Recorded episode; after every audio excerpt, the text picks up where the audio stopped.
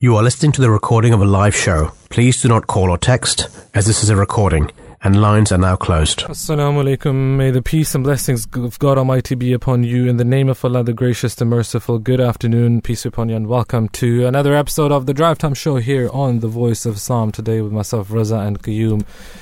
I've been back after two weeks. How are you, brother Qayyum? All good, brother. Peace be on you too. It seems like more than two weeks, no? Isn't it seems it? like it seems like it's Yeah. been a long time A since we had a show together. two weeks, man. A long two weeks. Yeah, it's Yeah. good to be back. Yeah. We're gonna be we're gonna be making up for those two weeks. Yes. and we're gonna be discussing what we've been doing for two weeks, Friday's back. especially especially the last weekend, which I'm sure everyone uh, who attended the annual convention of United Kingdom uh, in uh, Alton in Hampshire.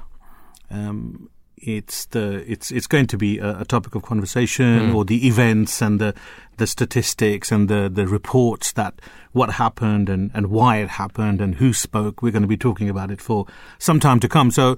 You know, this is just a continuation of, of uh, I suppose, the um, the aftermath and, and the results and the and the positivity that we picked up Yeah. at the annual convention. And you know, normally we, we kind of talk about, um, um, normally we always kind of uh, post a story on, on Instagram and we, we normally say, uh, you know, please have a look at it and respond. And we did do that and we asked um, everyone if they could share their moments there at uh, the from the annual convention.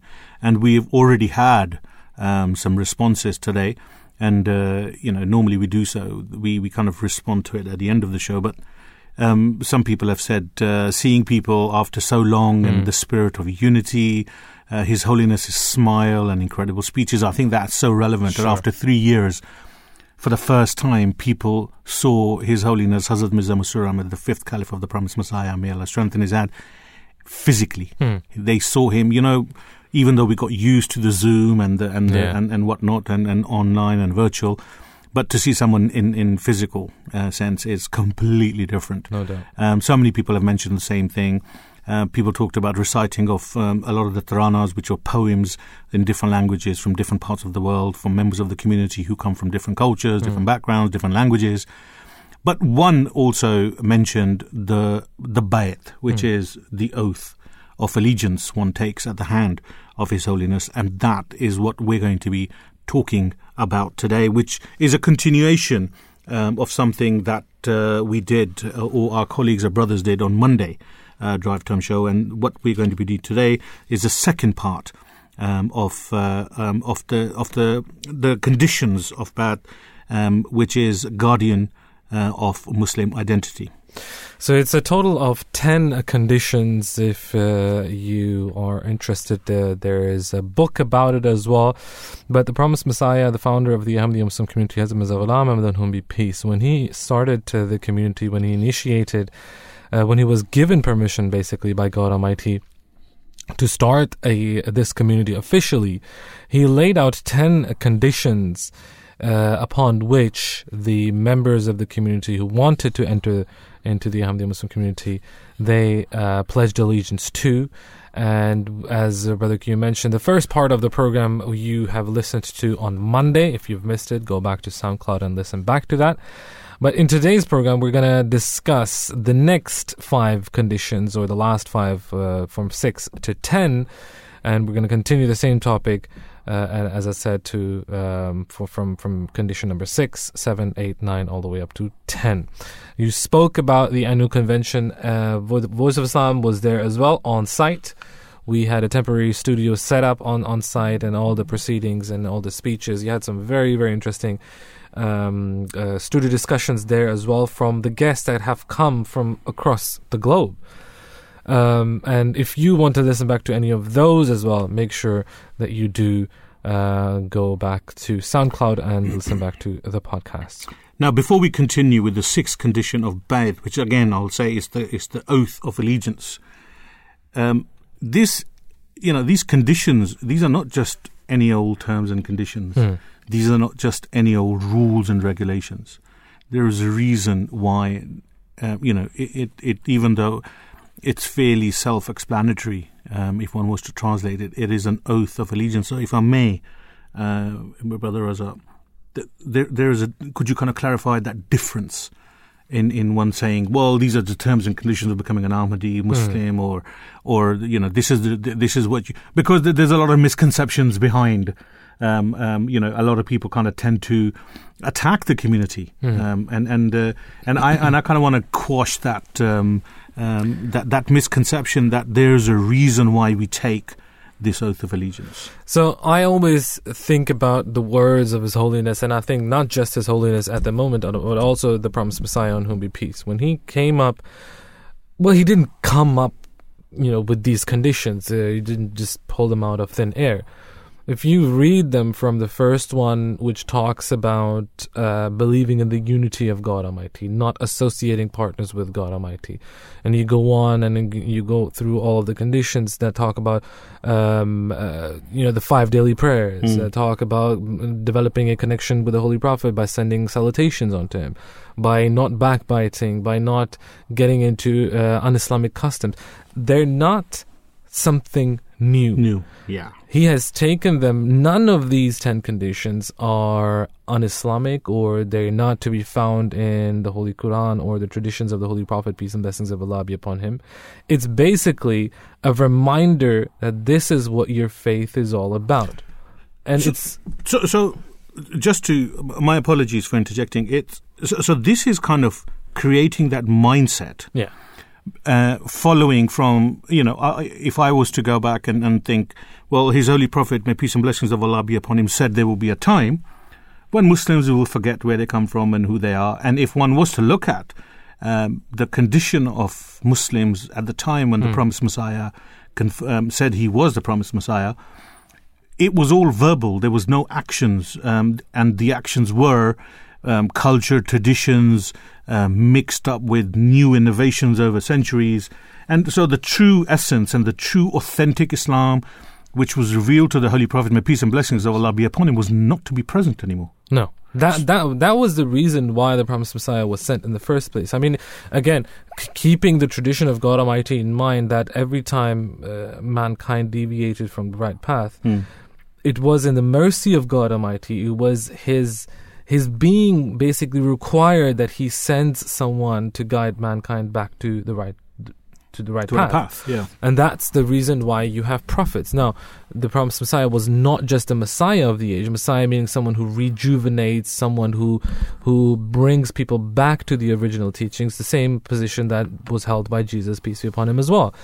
But he was also a prophet of, the- of, of the age, and hmm. we firmly believe that he was a prophet. He claimed to be a prophet, and that's the job of a prophet. He tells and he talks to God Almighty. The frequency of of his conversations with God Almighty is something that makes him special. And unless and until God commands someone to do something, they do not do this on their own. And it's important to say it's the re- another reason why he had to be a prophet Yeah, was because prophethood is also followed by caliphate. exactly. A caliphate cannot just start on its own. There we go. And because this system and this movement was to stay alive, was to remain, we believe, until the end of days, it had to be initiated. It had to be, the foundation stone had to be laid by a prophet, which then was continued through caliphate. And then, as we know, we are in the time of the fifth caliph. And, and, and that's, that's exactly what it is. He said that I have come to sow the seed. That's it. And part of and parcel of sowing that seed, what we talked about earlier, was you know people mixed up uh, traditions, customs, and new innovations. So that takes us quite neatly onto the sixth condition of Bayt, which is the oath of allegiance, which is that he, she shall refrain from following un-Islamic customs and lustful inclinations, and shall completely submit themselves to the authority of the Holy Quran, and they shall make the word of God and the sayings of the Holy Prophet, may peace and blessings of Allah be upon him, their guiding principles in every walk of their life. And you think about this. If you are listening to this from a non Muslim perspective, if you are not from a Muslim background, uh, if you are a Muslim, then uh, I don't see anything wrong with that. It's If ethics, if morals, you- and values. If you are an Ahmadi or not, it doesn't Yeah. matter.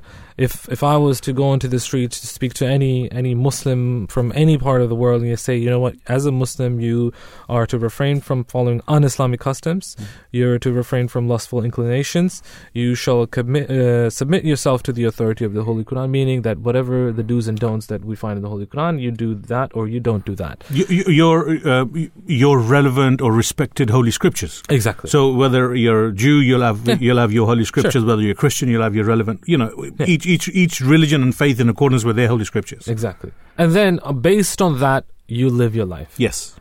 Now, my question to anyone listening out there, if you have anything to say against that, would love to hear from you. What what is it that in this sixth condition, again, the first five, similar setup. Yep.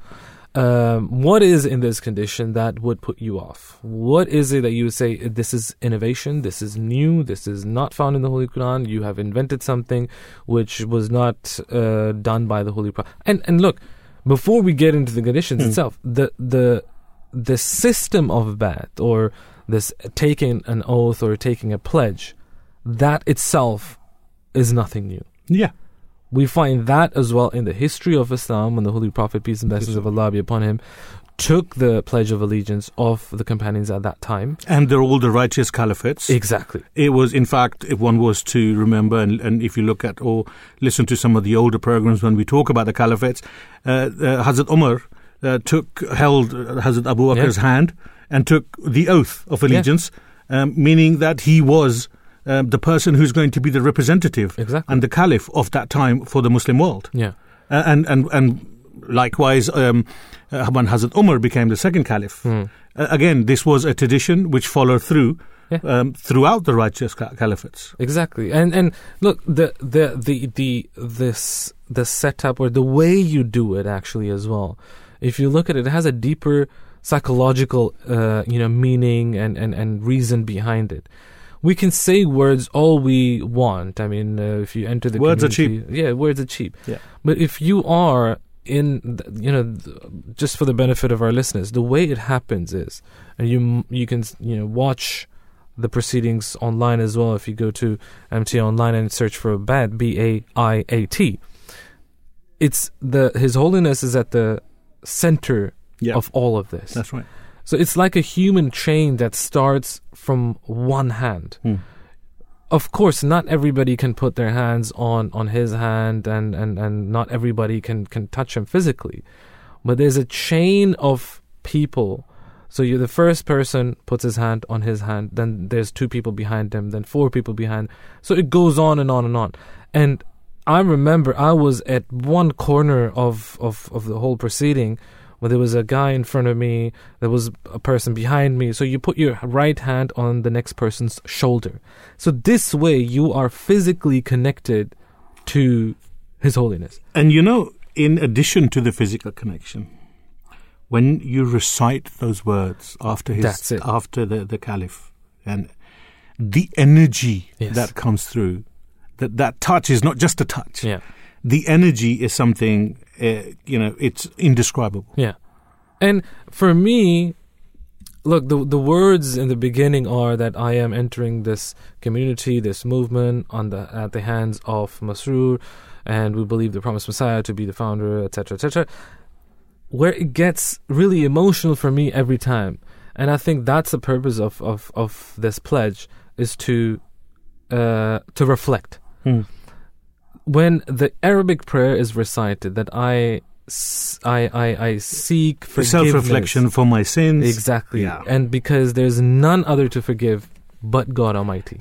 T- to me, also, one of the most important aspects of this oath allegiance is the bit when His Holiness recites that, yes, we are uh, following the promised Messiah. Mm-hmm. But then it goes on to say that we are following the promised Messiah in accordance with the teachings of the Holy Prophet, The may peace and blessings of yes. Allah be upon him. And he is the last of the prophets. He is the seal Yeah. of the prophets. Khataman Nabiyyin, yes. So, so what this means is that it's a revival movement. We're reviving the authentic religion that was brought to the universe, to hmm. mankind, by the Holy Prophet, may peace and blessings of Allah be upon him. It's not a new religion. Hmm. It is nothing new. There is no new law. Again, like I said at the beginning of the show, it was it was said, it was foretold by the Holy Prophet that there, may peace and blessings of Allah be upon him, that there will come a time when Muslims will forget. Hmm. And if one was to read the time the promised Messiah claimed to be the Messiah, and if they saw the state of Muslims at in in that little rustic village in in Qadian in hmm. India, hmm.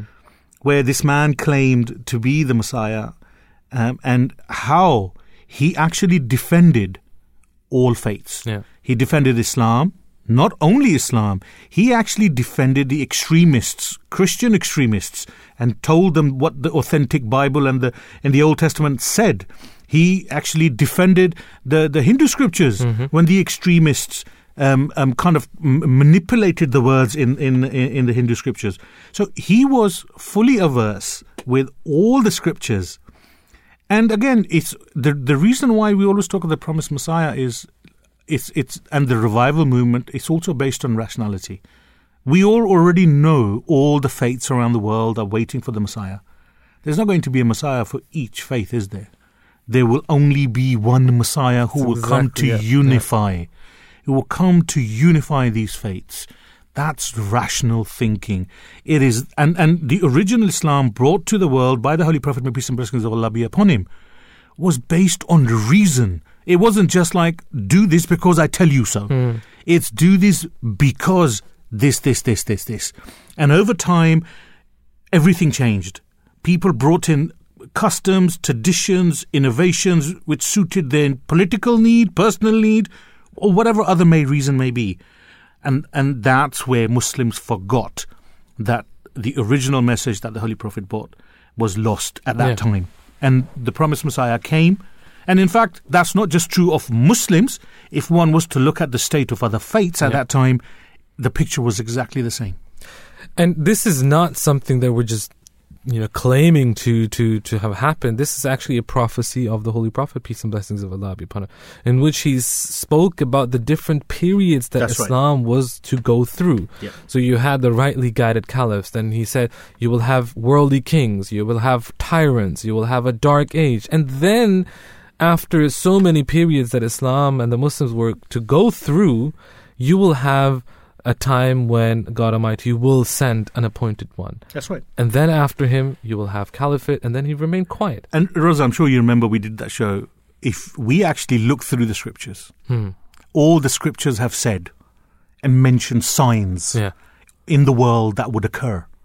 And all of them have said more or less the same thing. The same thing, yeah. That that is a time the, the, the, the, the Messiah will come. And, and, you know, I urge you, please do give us a call if you want to know more. 0208 Join us on our social media platforms at Voice of Islam UK or email us via our website www.voiceofislam.co.uk. We would love to hear from you. Or go on to alislam.org and you'll be able, you'll be able to see what we are talking about. The Holy Prophet, peace and blessings of Allah be upon him, narrated by his wife Hazrat Aisha, may Allah be pleased with her, relate, uh, said that an, an, an innovation in religion, which has nothing to do with matters of faith, is to be rejected and is unacceptable. Now, um, as we said, the sixth condition is, is quite self-explanatory. Exactly.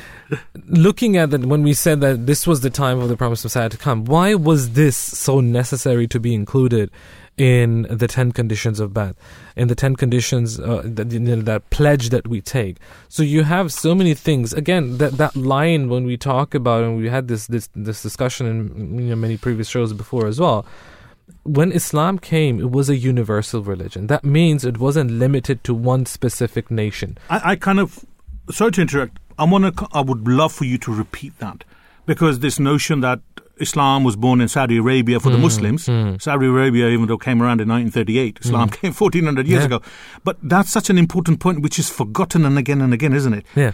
The Holy Prophet came for mankind, Yeah. not for a small group of Bedouins in the desert. if that was the case, we wouldn't have a problem. The reason being, if you come, let's say, um, if there's someone sent just for London, Mhm. right? So if it's one city, London, we, we know about the problems that exist in London. Yep. We know about, let's say, knife crime. We know about certain social issues, etc., etc. To deal with those problems, what takes like what 10, 15, 20 years, 30 Exactly. years, and then the matter is is Because you've got done. set parameters exactly to deal with location wise, and your your rules only are relevant to people within that yes. uh, um, within those parameters. Now imagine people from Manchester would to come, Hmm. or from Bradford, or from Edinburgh, or any other place, or any other country. They would come to London and say, "You know what? Um, what about us? Yeah. Uh, but we have these problems and we have those problems. So you bring those issues with. Now you can deal with that, Hmm. But if you don't have the solution to those problems, it will be problematic. Problematic. If it was just the Holy Prophet sending be uh, you know sent to the Arabs, he would have dealt with that, and that would be the end of it. But because Islam spread and many different nations as well as cultures, Cultures. when cultures came into this, I mean, maybe at that time, 14, 1500 years ago, it wasn't such a big issue Hmm. because the message was still fresh. You had the right, you got a caliphs, it was there. You had companions who lived in the time of the, of the Holy Prophet, peace and blessings of Allah be upon him. But 14 centuries down the road, the lines were blurred. Yeah. People were mixing culture with religion. They were Traditions they- and- yeah, and then you had your own interpretations. But this is what it means. And, and people created new things. yes, You know, the number of times we've done, especially like uh, over the month of fasting, the Ramadan, we, we go through misconceptions Yes. that people have, have created new innovations um, in, in uh, within Islam. So when we're talking about um, the sixth condition, it is you know the, the, the that condition challenges those innovations. Yeah. It challenges um, you know the state of society. It talks of um, uh, it talks of lustful inclinations. Yeah. What what kind of society are we living in? when we, you know it, it is it is a society which is openly um, um, lust lust is something which is, is sold sex sells. sex sells Everything Yes. is sexualized. Yeah. Yes. so so you know if one was to kind of apply rationality and look at the world um, you know with a real um, um, lens Hmm. instead of a t- you know a, a, a rose tinted lens one looks at reality which people Yeah. tend not to do then then realize hold on these things make sense and they're so relevant and they've in fact been relevant for the past century Exactly. And just one example before we go to Imam Marwan Gill, who's been waiting with us on the line.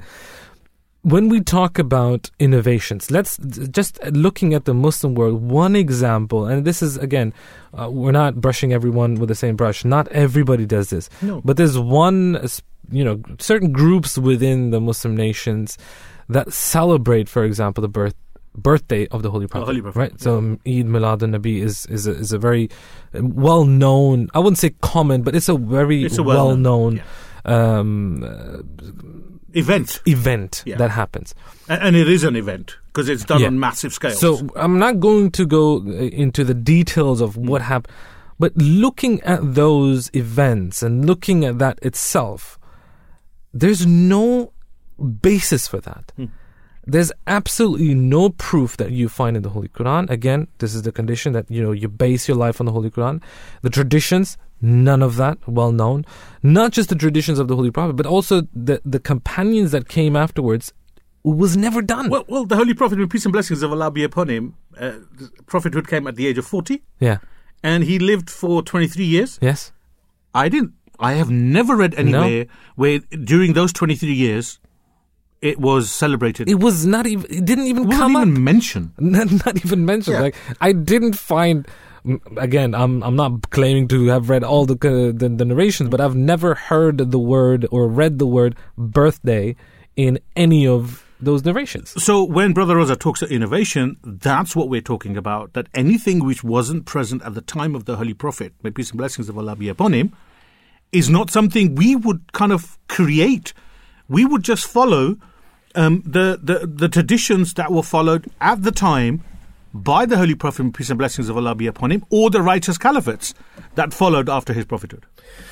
Now, with that, we are going to welcome our very, very dear friend and uh, no stranger to the Drive Time Show, Imam Marwan Gill from Argentina. Assalamu alaikum and welcome to the Drive Time Show, Imam Marwan.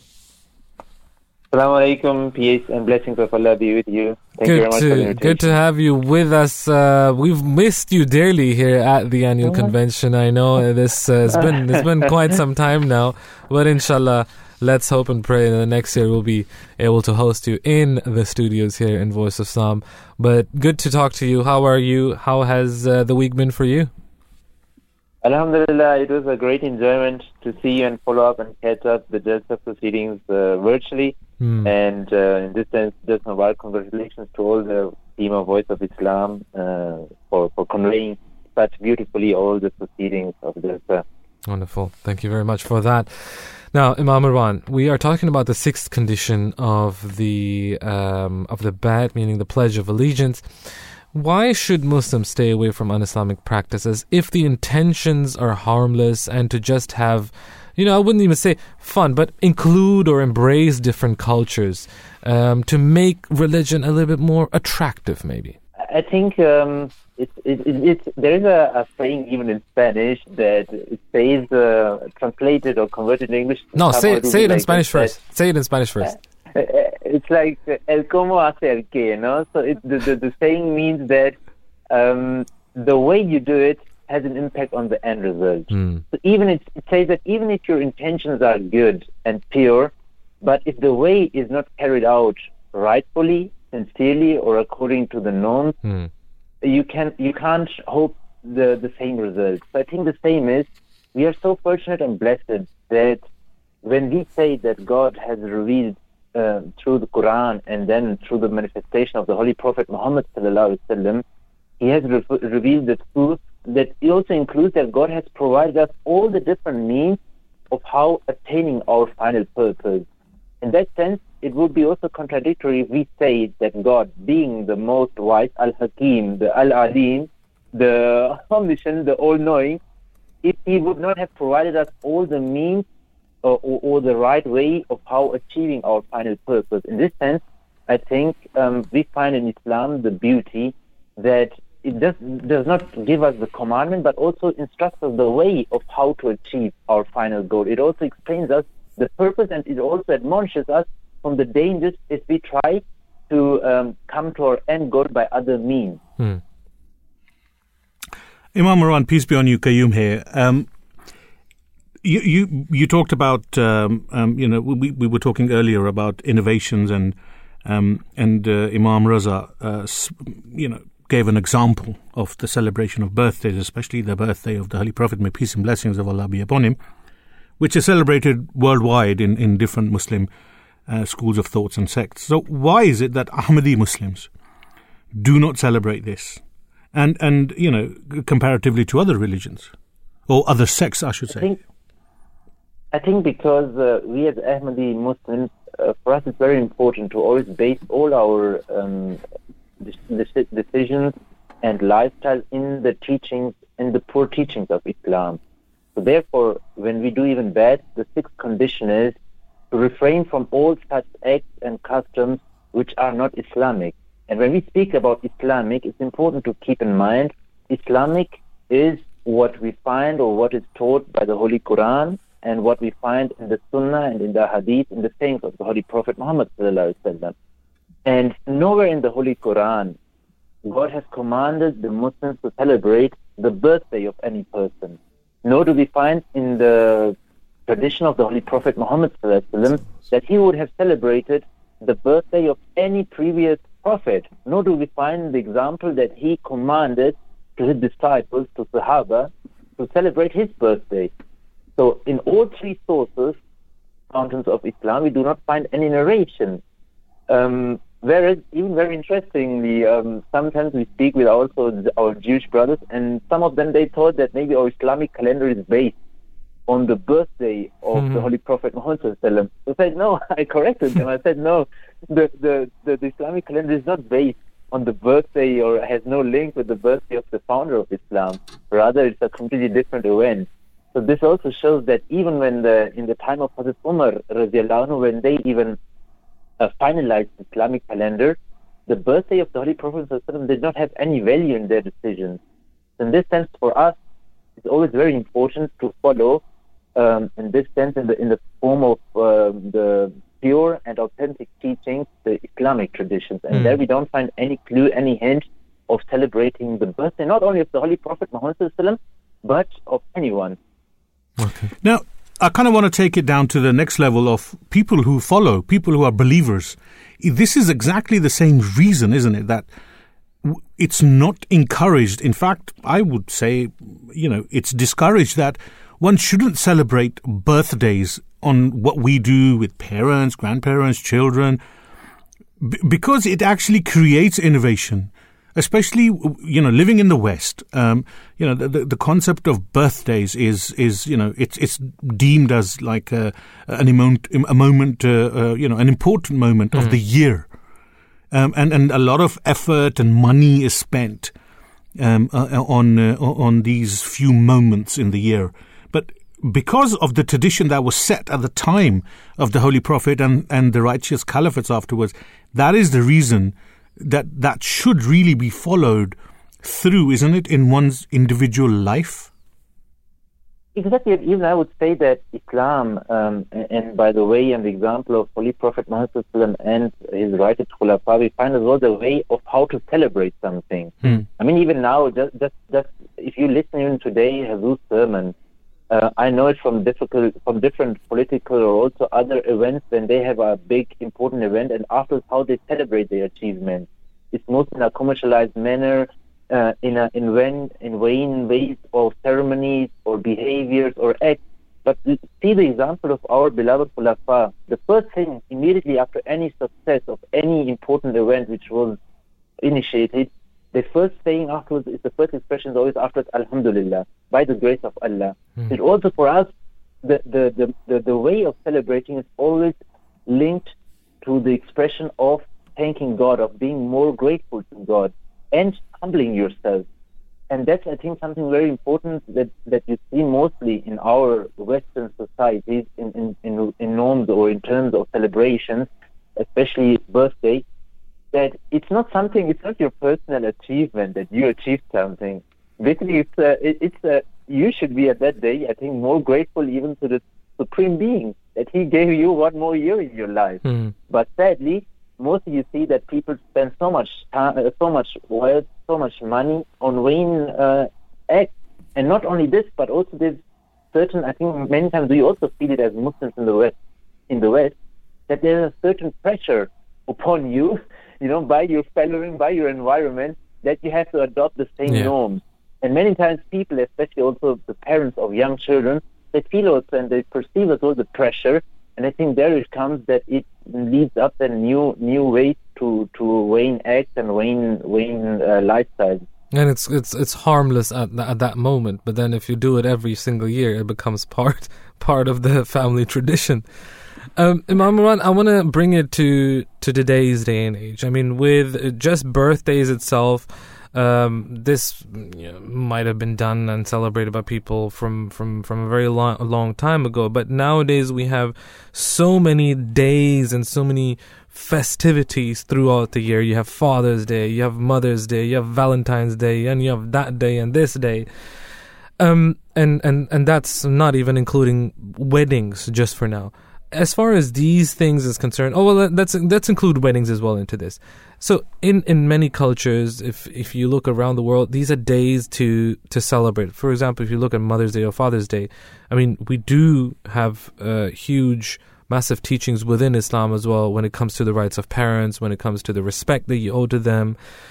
Um, but how or why is it that that we are not encouraged to celebrate it in this day in this way or or dancing at weddings singing at weddings all of these things. Do they fall under under this this the sixth condition of of innovations?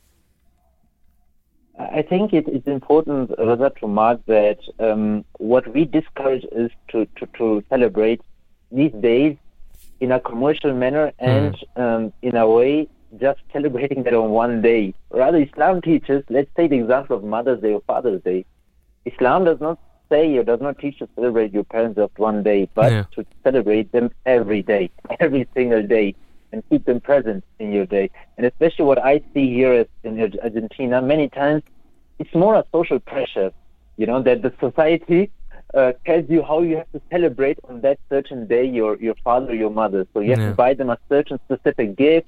You have to go out to a restaurant. You have to have nice, delicious, expensive food, and that's the way how they consider it celebrating. But then you ask them, "What's the next following day? What's the plan the next following day with your parents?" And they're like, "No, it's I don't know, like, I'm outta you here." no, but it, but Imam, Imam Marwan Gill say such a it's such a important point because it's like, well, I'm not going to be mean to my parents today. I'm not going to be rude to them. I'm not going to raise my voice with them. For I'm not 24 go- hours. I'm actually going to kind of give them time f- within this 12 hour period in the year. So it seems to me that it's it's actually quite a selfish day because it's just trying to ease your guilt for that one day, whereas you know throughout the year you've not been a good person towards your parents. You're trying to earn the brownie points. Exactly. it is, isn't it? I mean, that's how it can be interpreted. Exactly, and, and, and the same is what I also see here in, in Argentina, being a very Catholic country. So it's sometimes really shocking that on one side, um, even the Catholics, they, they, they claim, they affirm to be a monotheistic religion. But on the other side, they have so many days where they celebrate their different saints Hmm. or holy persons of the church. And even just recently, last weekend, there was a day for their celebration which they celebrate or they associate their celebration. And they ask a certain saint of the church or especially for work or for those who are less fortunate, so they can also have worldly blessings. And for an external person, it's such a clear act of idolatry, you know. But Yeah. uh, themselves, um, for them, it has become so normal that they they promote it even that much. Even it happened to me at one occasion. I was in an official meeting, and just prior to the start of the meeting, I saw that several people went to a statue. They touched it and were expressing some prayers. And they also invited me, and I said, "What is the purpose of this?"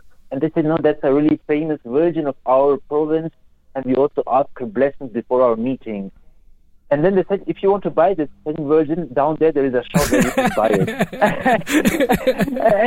and I mean, the, the, the, the, same contradiction. And I was out. like, uh, I was saying, I was no, I don't need to touch her. I will just celebrate God directly. So I said I don't need any any secretary to, to speak to the, the, the boss directly. So I rather prefer to have the direct uh, link.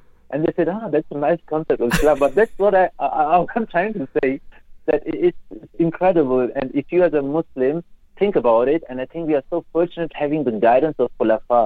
Otherwise, I think we would be stuck in the same customs as we see with our fellow Muslim brothers.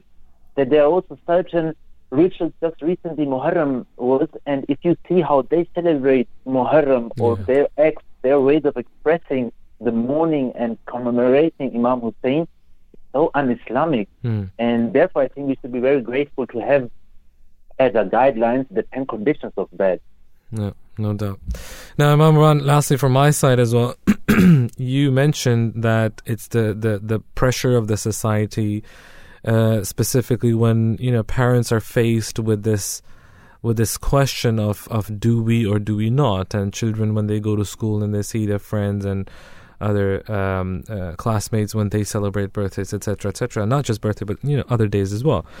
How do we then? What do we do as parents? How do we educate our children and our youth that you know you you respect the the other person's way of life, but up to a certain point that not partaking in such practices is not you being rude, is not you being in, excluded from from that lifestyle, but it's more about you know you keeping your Islamic roots.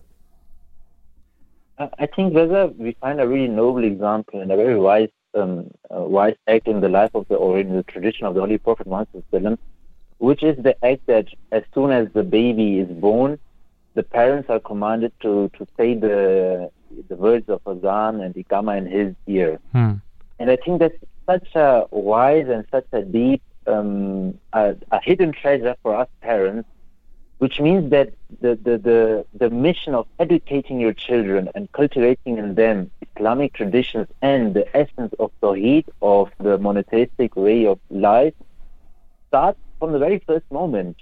It starts from the moment that the, the, the, our child is born, because many times it happens, and what we see in our sometimes sadly also in our environment, that parents come to us to missionaries or Jamaat and say, look, our, our child now, it is difficult to explain to him or that he acts upon, upon all these Islamic traditions. But at that moment, he's already 16, 17, 18. Hmm. And then trying to get influence over him or cultivate in him, it's much harder. That's- Therefore, yeah, yeah. Islam taught us that the, the way of cultivating and um, inculcating in your children the Islamic values, Islamic norms, starts from the beginning. That's why we find even that the Holy Prophet Muhammad said that when your child are seven, they should start joining you in prayers. And when they, by the time but they are ten, parents should be even more strict upon this.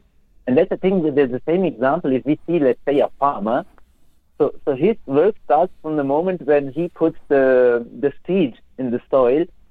He has to constantly work on that. He has to work on, on his farm so he can be afterwards uh, getting or his garden might flourish. So the same is for us, the duty of parents, and I think it's very important as well to show our own examples.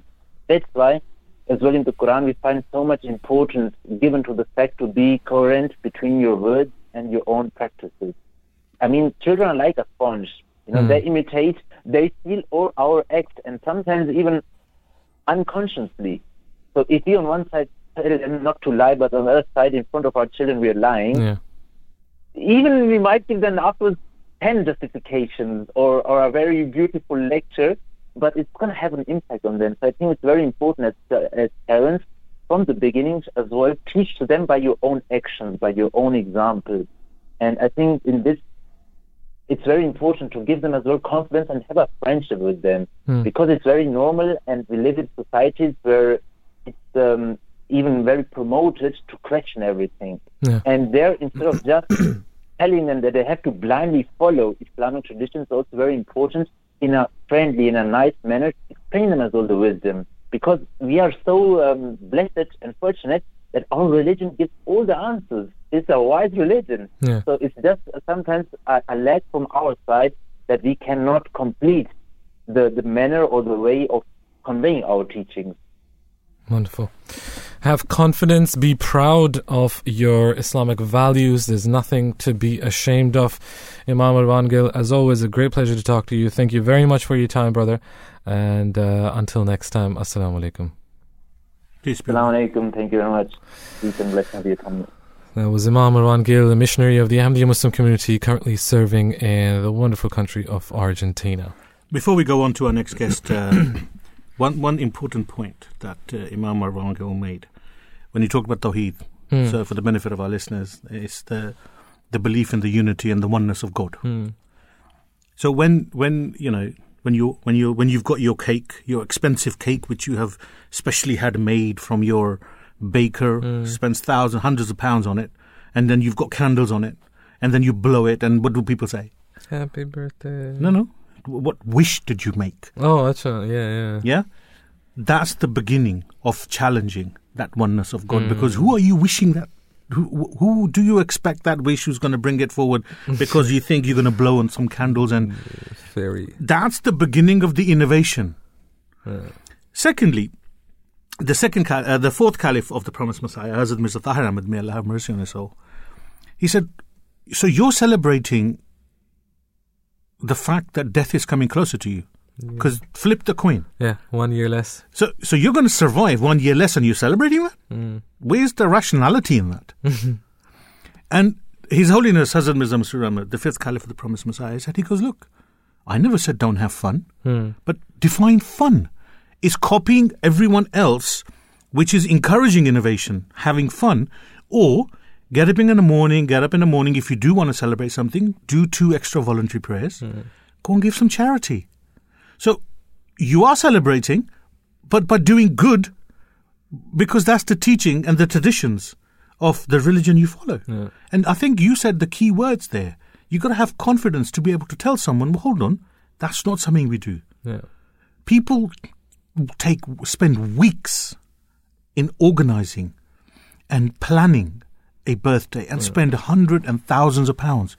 Yet they never ever consider that let me spend those hours and that money on something which will be more beneficial for society, which will be fun too. And Nobody says you can't get together within your immediate family circle and have a meal. yeah. Nobody says you can't do that because that's what you're doing uh, you know, on the other side of the coins. But as the fourth caliph said, he goes, well, if you invited your second, third, fourth, fifth cousins, and then you invited your neighbor, so well, where does it end? That's it. You, you know, within parameters, Islam doesn't say you can't have fun, but you got to remember who you are because your Yeah. identity, your your the way you live your life should ide- uh, should should should be enough to identify who you are. Yeah. What you said earlier, words are cheap. Don't just say it. Yeah. You got to live it. Start with the being that gave you that life and that year that you're celebrating in the first Thank place. you, God, for for for for you know for for giving me another year on this earth. The seventh condition of Bai'at, the initiation into the Ahmadiyya Muslim community, reads that he or she shall entirely give up pride and vanity and shall pass all of his or her life in humbleness, cheerfulness, forbearance, and meekness. Here with us to talk a little bit more about this seventh condition is our next guest for today. Uh, he's a missionary of the Ahmadiyya Muslim community, currently serving in Canada. Imam Farhan Iqbal, uh, assalamu alaikum and welcome to the Drive Time Show. Walaikum assalam wa rahmatullah, and thank you for having me. Jazakallah for joining us today. It's always great to have you on. The seventh condition of Bai'at requires the banishment of any pride and demands the adaptation of, of humble lifestyle. If I can ask you to, to, to, to maybe elaborate a little bit on the importance of this condition, um, it doesn't seem too religious, does it? well, it, has a it has a religious uh, connotation to it, or aspect to it rather as well, and that is uh, when when it comes to our religious activities, right? Religious. So, for instance, we have uh, salat, or we have the giving of charity, or other morally uh, good things that we that we do. Even that can that can bring arrogance and vanity, right? Uh, I mean, of course, worldly things like a good house, a good car, a good job could also, you know, make a person arrogant. But uh, religious uh, behavior or uh, good acts can also make a person proud. So there, it has both. It has both aspects, and uh, the idea is that if you have the good things of this world, whether in a religious sense or in a worldly sense, you should not let that become a source of or, or pride, because the moment we become proud, we think uh, of others as less than us. And that would, uh, you know, among other things, it would mean that we start treating other people uh, in a bad way and uh, treat them as inferior to us. And in the religious connotation, this can uh, what what this can do is that it can uh, make a person, uh, you know, like Satan, because Satan was also proud and he did not want to, you know, obey the commandment of God when it came to Adam uh, because of his pride. He thought of his own creation of, or his own being as better than Adam, and that ultimately uh, led to his demise in the spiritual sense, and uh, it prevented him from doing, you know, I mean, like, it, you know, the story of Sa- Satan tells us that arrogance prevented him from obeying God. Right? You can reach to that point where you stop uh, uh, being obedient to God because you're so arrogant and so think so highly of yourself. Right? Um, Imam uh, uh, Farhan Iqbal, peace be on you, Assalamu alaikum, Qayyum here. Um, we, we're discussing Bai'at and the, the Pledge of Allegiance, and I kind of want to make it um, kind of understandable for our non Muslim listener. And at the time of the promised Messiah, um, on whom be peace, and even from that time until now, if one was to look at the situation of the way the world is and even what world religions are, this is very relevant, isn't it? Because pride and ego has actually um, um, taken the world um, in a in a in a in a very negative and regressive condition, is it not? If even if one was to consider it today, that pride, ego is more important than human life. Right. Uh, I mean, we we we have we see billionaires and millionaires and people who are influencers and uh, e- even politicians, the way they are making decisions around the world. Right. I mean, when they become so arrogant, and I remember, um, you know, long time ago, Hazrat Khalifatul Masih Rabi, uh, Rahimahullah Ta'ala, once he was talking about uh, the president of a superpower, you know, at that time, and how he would address the countries that were, uh, you know, not as powerful or or weak compared to the superpower, and he would sound as if it's God speaking or addressing other nations. So it's it's it, it, can get to that level where you know even something like a god complex comes into it. And and politicians who are in charge of uh, armies that are you know uh, hundreds of thousands you know the soldiers are in the hundreds of thousands and the, there are billions of dollars so it, it, I'm not talking about any one country there are many countries where this is happening and this is causing you know the world to become a more dangerous place because of the arrogance of um, all these politicians and how they're uh, treating their own people or people of other countries. And and this was the case within religion as well at the time of the promised Messiah, where clerics and and and, and you know hierarchy of all faiths um, were were kind of really buzzed is the word I would use on ego and pride of their respective faiths. That that there was a need for this condition um, um, which is one of the reasons why it, it was part and parcel of uh, the, the, oath of allegiance we take at the hand of the promised Messiah.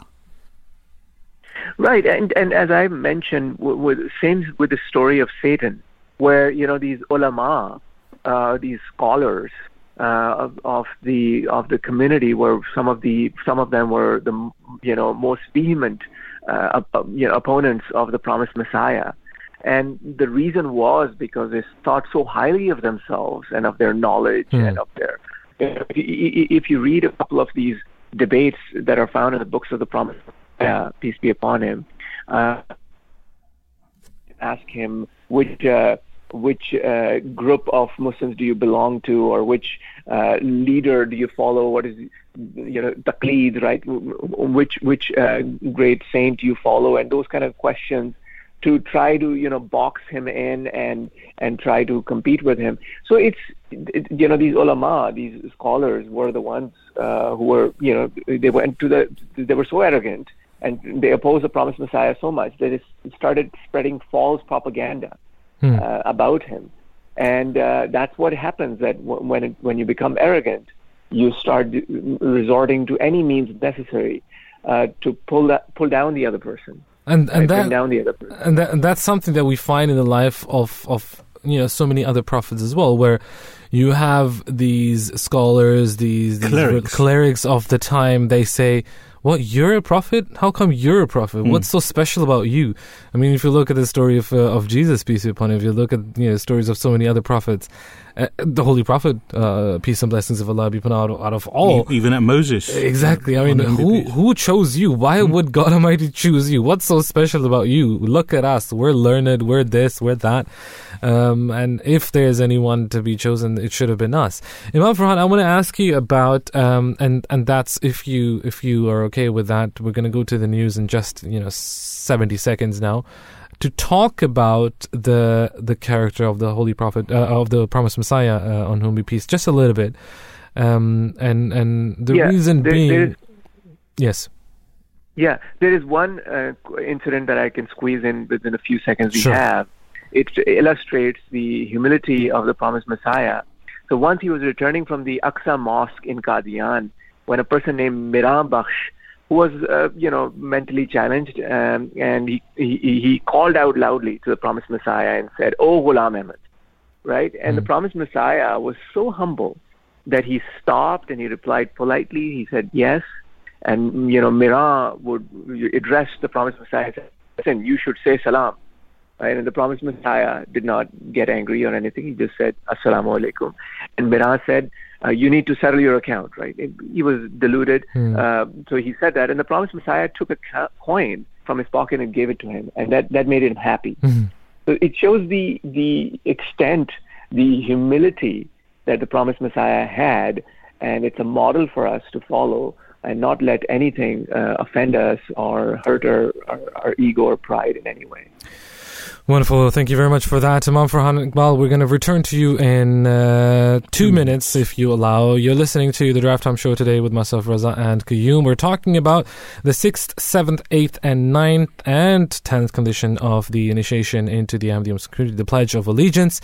If you want to have your say or ask us any questions, 0208 687 7878. Here are the 5 o'clock news, and we'll be back after that. Stay with us. You are listening to the recording of a live show. Please do not call or text, as this is a recording, and lines are now closed. Assalamu alaikum. May the peace and blessings of God Almighty be upon you all. Welcome back to the Drive Time Show here on the Voice of Islam today with myself, Raza, and Qayyum.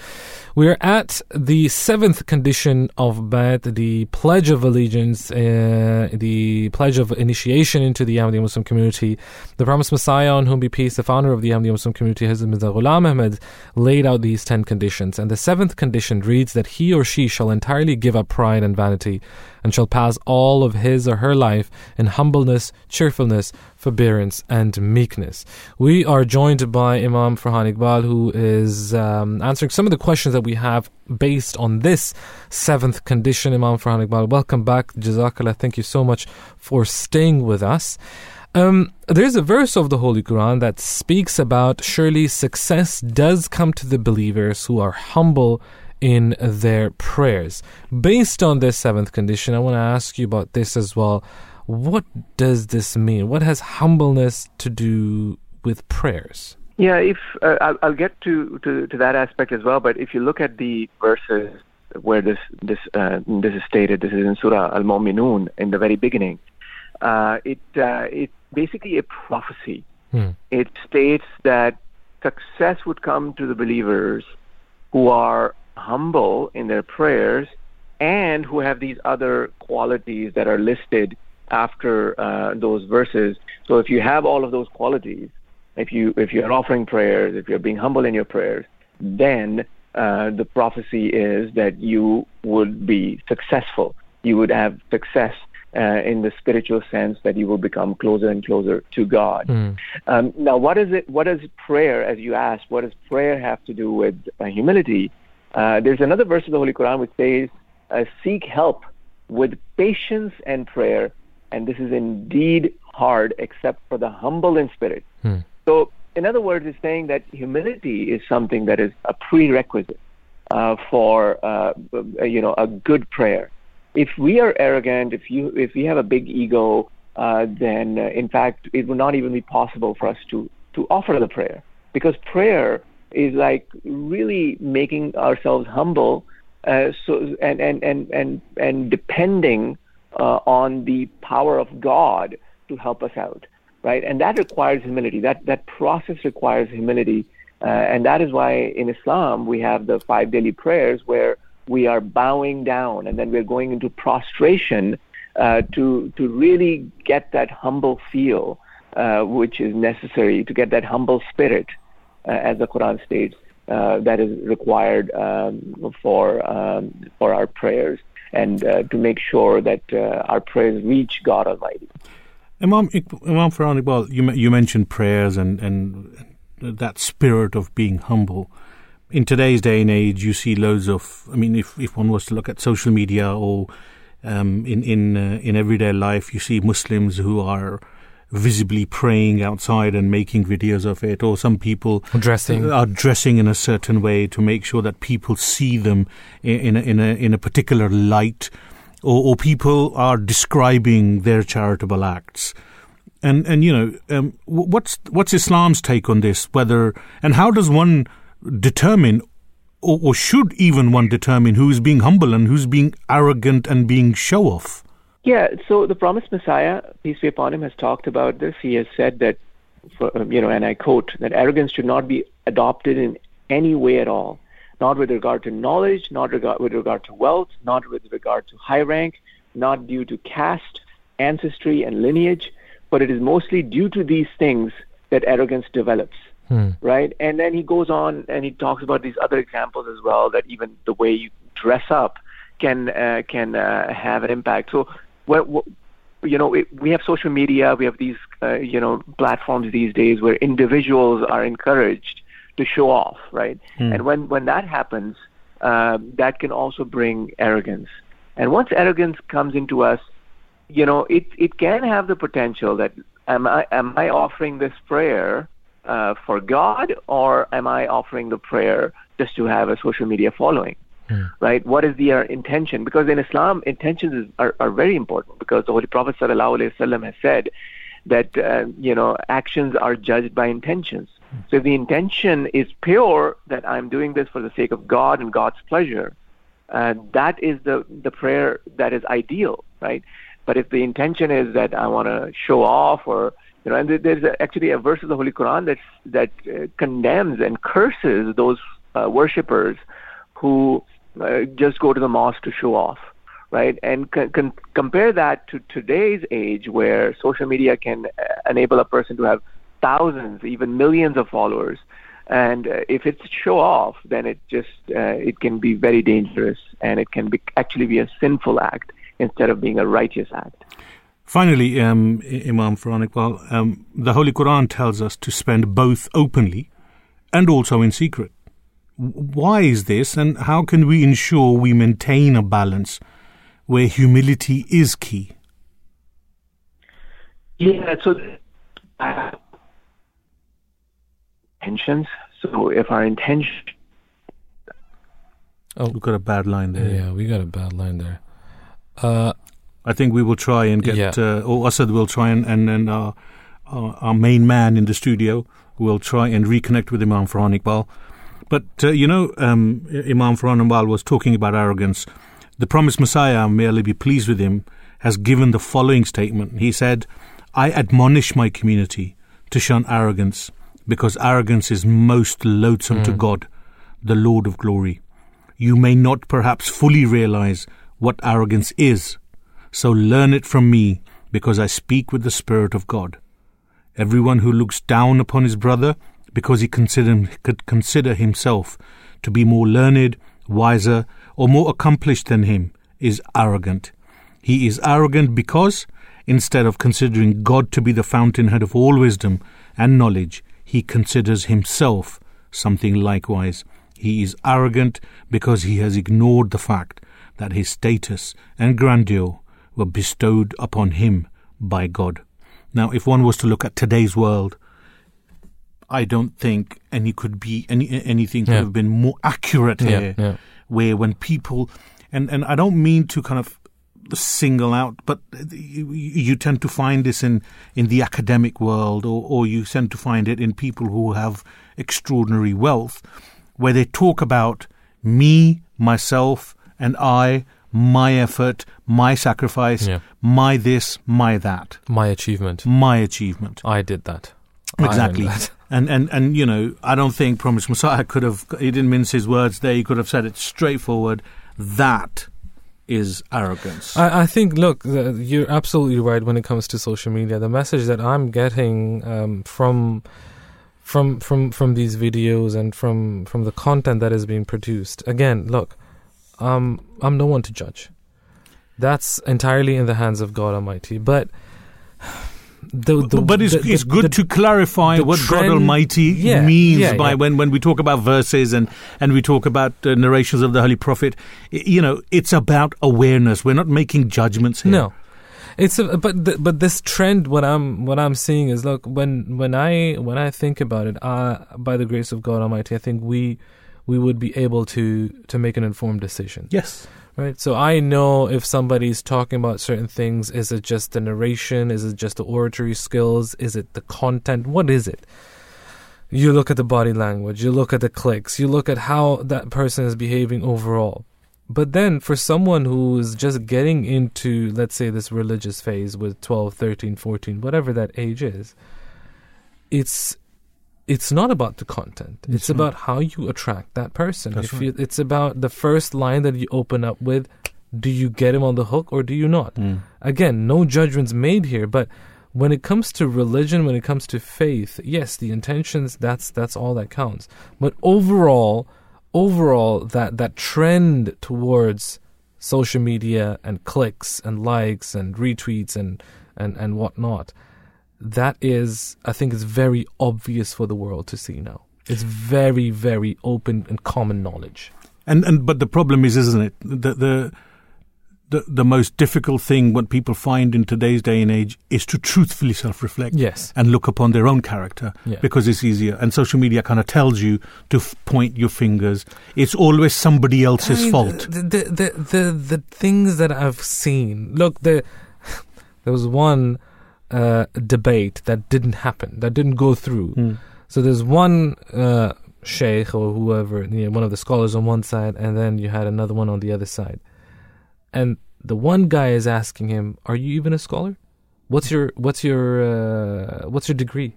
Where have you graduated from? I'm not even going to talk to you. You're not worthy of of, of my time."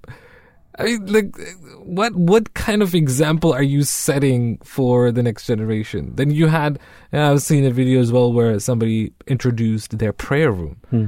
Oh, it was my biggest dream. I always wanted to have a prayer room. Again, I mean, it's good and fine that you have a prayer room. May God uh, accept all your prayers that you do in that prayer room. But really, but it's also arrogant when There's you don't celebrate somebody Isn't else's success yes exactly but this is what i'm saying it's you're building a house of god for purpose of god or for the purpose of showing showing that oh i made this look at this and this that. But but part and Yeah, parcel of that arrogance is also when somebody's correct, and to say, well, no, yes, you are correct, and so there's no argument to be had. And the reason that comes to mind is, I think I'm sure you will correct me. There was. You know the the promised Messiah on whom be Yeah, peace used to have so many. Yeah. Uh, um, you know he was always invited for debates. So once he was invited by uh, a, a so-called opponent, Hmm. or he was an opponent, and he and the promised Messiah sat there and listened to his side of the debate, and and then when it was his turn to debate, he got up and he said, "Well, everything you said, I agree with," and he walked off because it's like, well, well, there's nothing for me to debate here, Yeah, yeah, yeah. and he recognised the fact that he goes, "Well, there's nothing you've said I disagree with. I don't have a problem in saying you're right." And the people were looking for a fight. Exactly.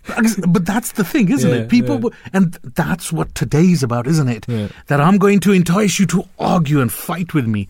Look, when we, you know, the difference between Voice of Islam and other stations, what you will find is when we give, when we tell you that we want you to call us and tell us what your feeling is, or, or what, what, we want you to come and tell us what comes to mind. What's a question? If you were to call me and say, well, I want to discuss an argument with you, that's not what we're looking for. We're not here to have a debate with you. No sensational. That's right. It, it, it's and and that's the key, isn't it? That today's media, be it mainstream TV, radio, social media, it's about sensationalism. It's about the headline. Nobody looks at substance anymore. And and if one was to look at the way the world is at the moment, the fact that people haven't been looking at substance is the reason why we are in such Yeah, turmoil yeah. today. Because everyone has been so focused on the shining headlights of the headline Hmm. that now substance that they had not been giving attention to is bearing fruit. And God Almighty has a way of showing the reality to people. I Yes. mean, we've had so many scandals, so many, uh, you know, the, the, these sham uh, Negative events. preachers and, Yeah. and, and scholars and whatnot, and that comes to, to, to the surface. It's everything is connected to God Almighty. And if it's not in the humbleness of your of your being, if it's not in the sincerity of your actions, then by God, it's it's just a matter of time. Um, when it comes to, yeah, No, sorry. I, I, I if if uh, listeners are expecting Imam Farhan Iqbal to come back, we've just been informed by our super duper tech man Asad, brother Asad, that uh, we won't be able to reconnect uh, with uh, Imam Farhan Iqbal. So, thank you to Imam Farhan Iqbal No, for taking time out and coming on to Drive Time Show. And uh, have a fantastic day ahead. May peace be with you. I think it's it's Friday prayers time there. It as is, well, yeah. So, we yeah, it is. him It, he isn't from Canada, so the time difference. Now, as far as the humility and meekness is concerned of the promised Messiah, on whom be peace, the founder of the Ahmadi Muslim community, there are so many narrations that come come to mind. One of them uh, is narrated by one of his companions, and he said that a few years ago in Ludhiana, which is uh, you know a town in India, I went to sleep on a couch in one of the newly built rooms in the house of uh, the promised Messiah. As I fell asleep, he was pacing up and down in the room, but when I woke up, I saw him lying on the floor near my couch.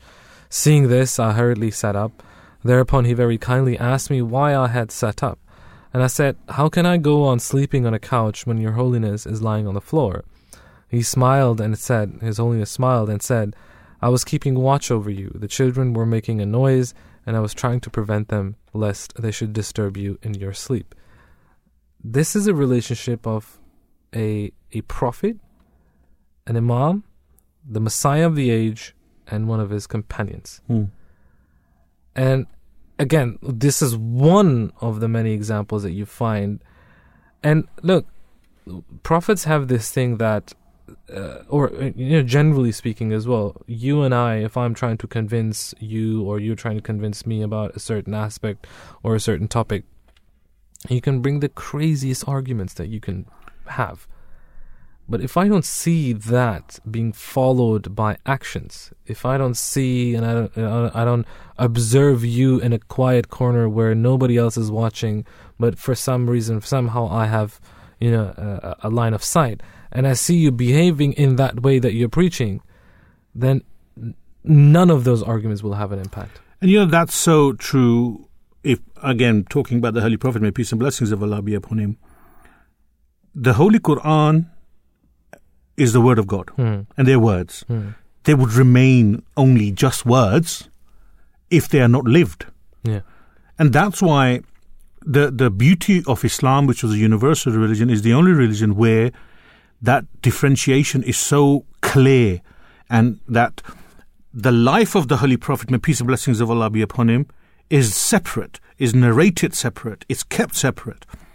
Whereas the Holy Quran, which is the word of God, which is proven to be unchanged, is still separate.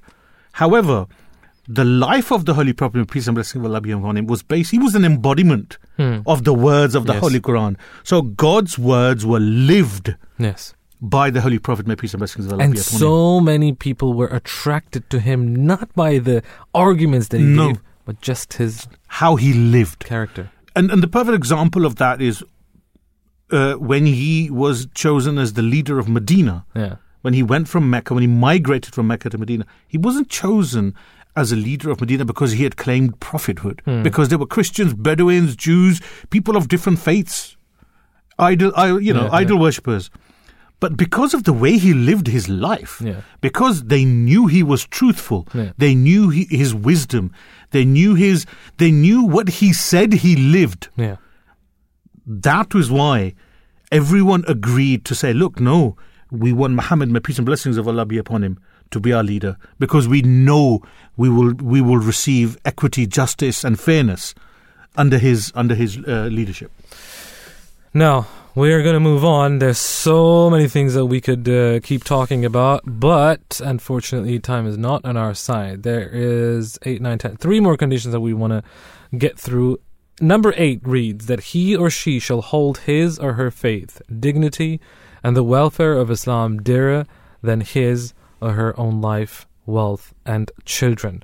Here with us to discuss this condition and talk a little bit more is our next guest for today.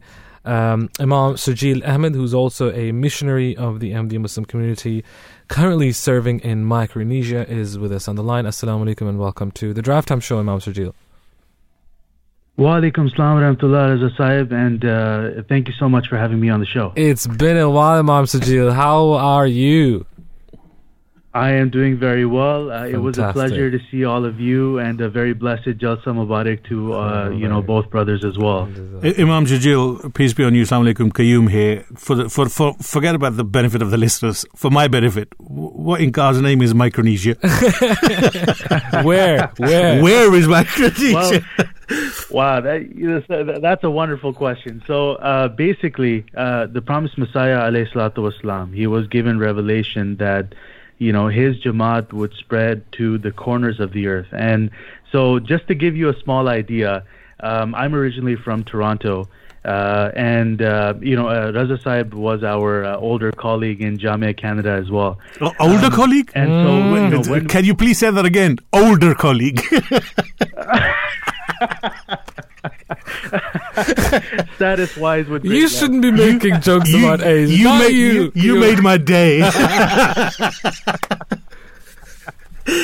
uh, and so i- i- you know going from canada it's about a 40 hour journey on plane and so Oh, wow. you generally you're you're you're traveling from toronto to chicago chicago to la la to hawaii Hawaii to Majuro, Majuro to Kwajalein, Kwajalein to Kosrae, and finally 40 hours later, uh, you know, uh, uh, you know, you are in the island of Ponape, Micronesia, and uh, you to give you an example of how far we actually are away. Um, we're actually in the future. It's uh, Saturday morning, 3:22 a.m. So what? I'm speaking wow. to you from the future.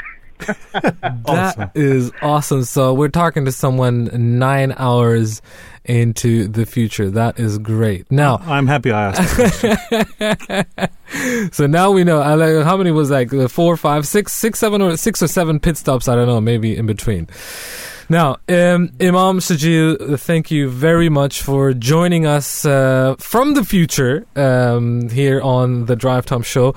Um, I want to ask you, and we are just currently just you know touched on the eighth condition of of Bai'at. In this condition, we are told to prioritize faith over all worldly things. Why is that the case? Um, and specifically, you know, world includes things that we hold dear, such as wealth, uh, children, even our lives. How is that to be understood? Jazakumullah for such a wonderful question. And uh, as you both were speaking uh, uh, just a few minutes back, um, if we look at the world on a broader level, we see that there is a very strong trend towards a very kind of extreme form of individualism today, where people are looking at their life and they're looking at their wealth and their property and they're looking at these things that they have around them and as a result of all that they have they say that whatever we have is our own doing and our wealth and our bodies and our children and our property are those things which will keep us protected and so in a way those things have unfortunately become like idols so a believer on the other hand he looks at all those material things that he or she has around them and realizes, as the promised Messiah والسلام, has taught us, that whatever we have, whatever good that we have from in this life is from Allah the Almighty alone. Hmm. And when a believer gains this level of achievement, when he gains this level of insight, he stops running after the material things of the world and realizes in his soul that if all the good that I have in my life is from God Almighty, then all this honor that I have from Him alone, then I'm going to start running towards Him. And so he foregoes, in a sense, those things of the world and he starts to run towards Allah the Almighty. And when he starts to do this, Allah the Almighty in turn looks at him with so much love and he says, Look, these are the things that he needs or she needs in their material being, and Allah the Almighty begins to enrich his or her life in his or her worldly affairs. And so it's this beautiful law that, in a sense, you start to run away from the world. You start to prioritize your faith over all those things which we hold dear. But in return, Allah the Almighty starts to love you and starts to enlarge those things in your life. And a beautiful example of this is in the supplication of the Prophet Abraham and his life alone.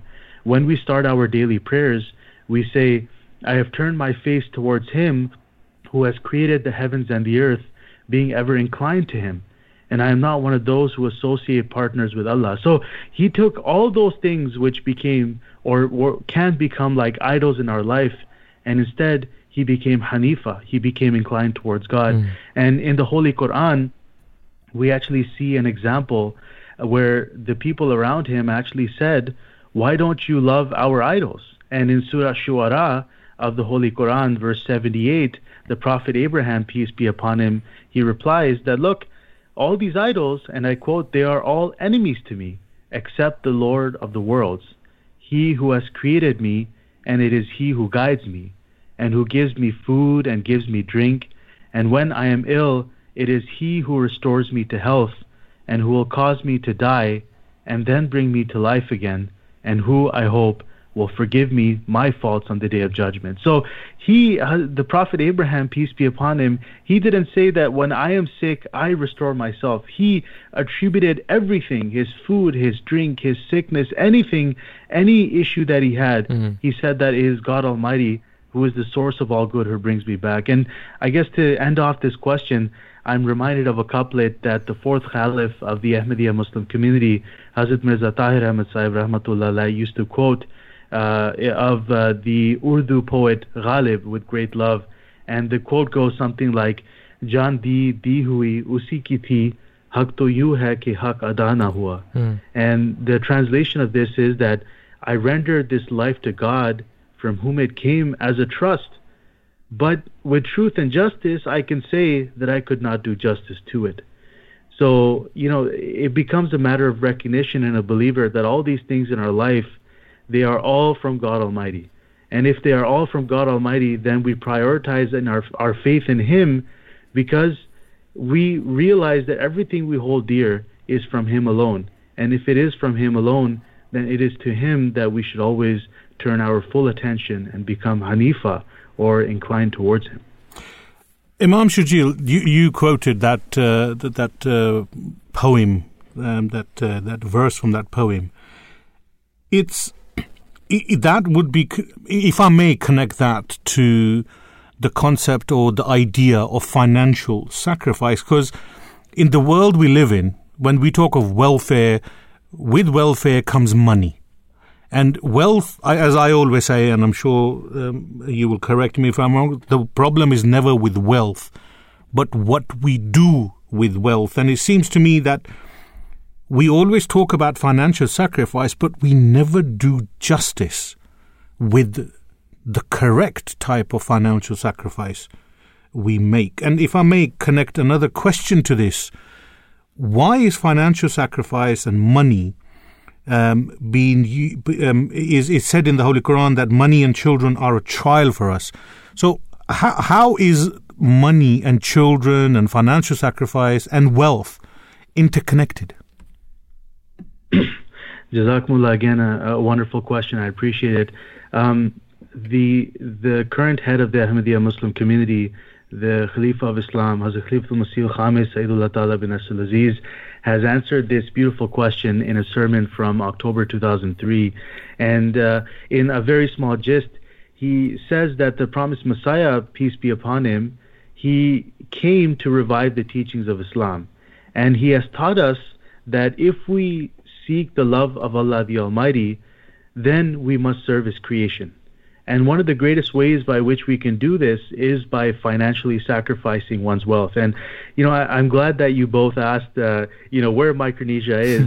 uh, in Micronesia, uh, the, the minimum wage is a dollar twenty-five an hour. Wow. And so you can imagine that if you go to a Starbucks or if you go to a Costa and you get a cup of coffee, a dollar twenty-five or uh, you know a pound 25 would not be enough for even half a cup of coffee mm. and so we have seen when the jamaat has gone out and the, the jamaat has helped uh, the, the community has helped certain people um, i have seen a personal example where you know we had been driving away and we saw a person who we had given just a small uh, amount of food to he had raised his hands in the way of god and he started to cry and we saw that you know you know, when we are given wealth in this life, it is because it is an opportunity from God Almighty to sacrifice more in His way and to, to, to gain His love through, you know, service of His creation. And a lot of people think to themselves, how can we benefit other people or how can we sacrifice in the way of Islam? And you know, some people say we can give so much in the way of God. Some people say that you know we only have a little bit to give. But I give the example here that the second head of the Ahmadiyya Muslim community, Hazrat al-Muslim radiallahu anhu, gives in one of his speeches, and he says, look, we give the example of the very wealthy Sahaba or the very wealthy companions of the Prophet Muhammad, peace be upon him, who gave great amounts, you know, thousands of camels, their whole homes.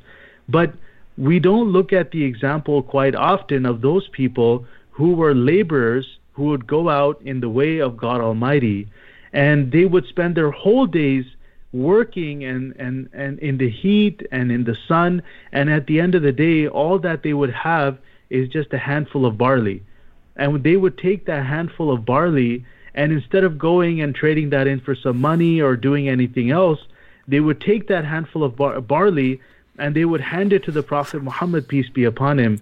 And the hypocrites and the disbelievers would laugh and they would say, "Look, these people are talking about, you know, a revolution in mm. the world, yet these people are are you know they're they're handing a handful of barley."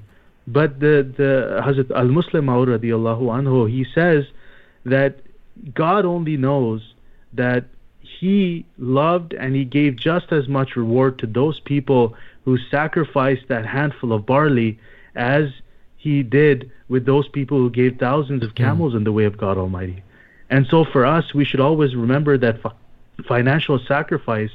I mean, we may not see it in the West as much, but when you help people in other parts of the world who truly need it, you can see how much even a small donation or a small amount of sacrifice that we have made can benefit and enrich the lives of so many people around us. And uh, I, I, guess uh, a second uh, uh, the, to the second part of this question, the holy in the Holy Quran in chapter eight verse twenty nine. Uh, Allah the Almighty reminds us that our possessions and our children are a trial, and uses the word fitnatun.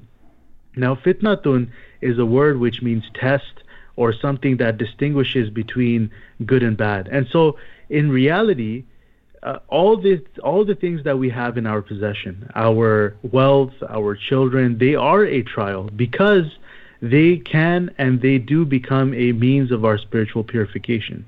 See, if we had no money to give in the way of God Almighty, then how could we serve God's creation? Or if we had no children, for example, how could we position them or train them or or raise them in such a way that they become good and pious men and women for the service of God Almighty?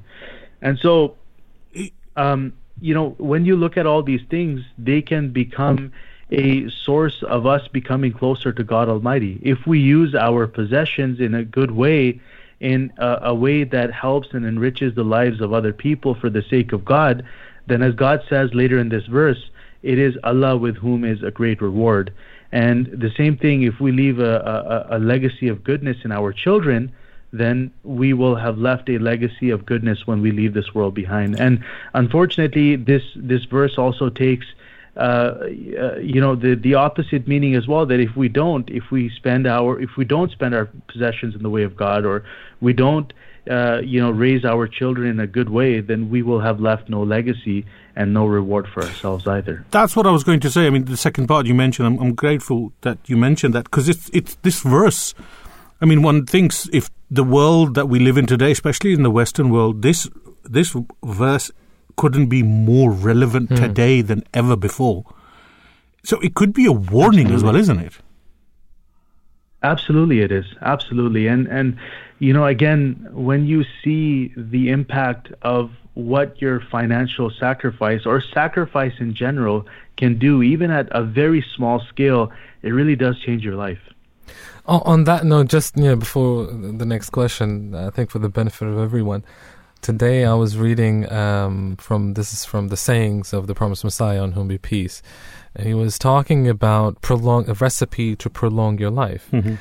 and he said if you are beneficial, if you benefit others, not yourself, if you benefit others, meaning that you pray for others, you help others, that's one way of prolonging your life isn't it? And you know. absolutely.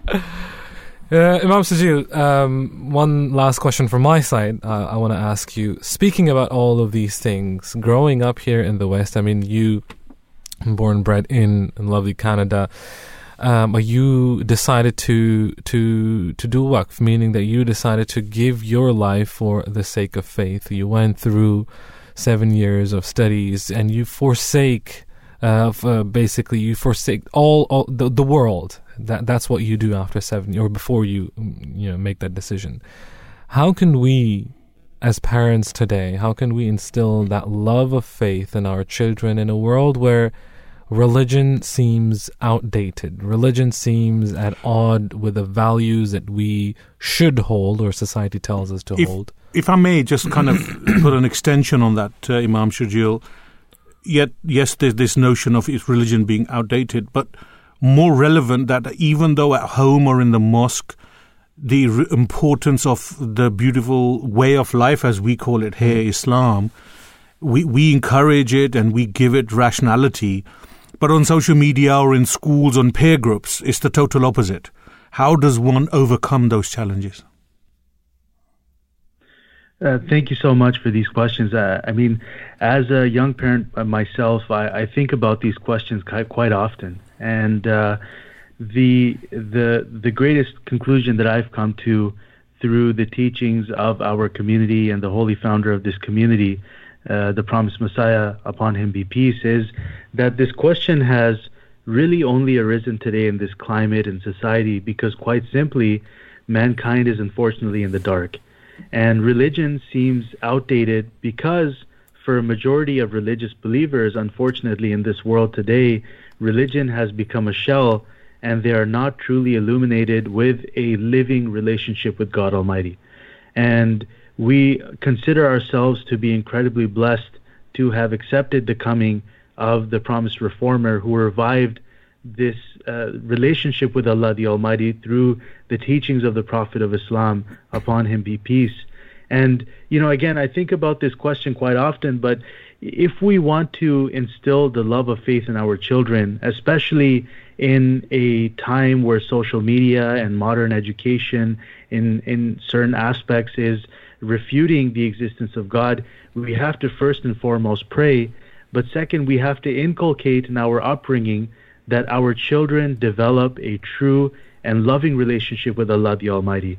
And it's almost like a tree. If this relationship becomes well rooted, if the roots are firm, then no matter what the storm above, no matter how strong the winds or no matter how you know strong the rains that may come, their roots will f- remain firm in the love of God Almighty, and He will guide them in this age towards bringing other souls who are deeply in need and in search of this light towards the one and living God. And uh, the, you know, the holy founder of our community, uh, you know, in just he he said that our paradise lies in our God. Hmm. And it is this life mission that every Ahmadi Muslim holds dear, and it is our, uh, you know, ultimate goal that we raise our children and we pray for them that they become strong believers in God Almighty, in that they have a living and loving relationship with God Almighty, so that they may continue to walk this path towards this paradise that we hold in our lives.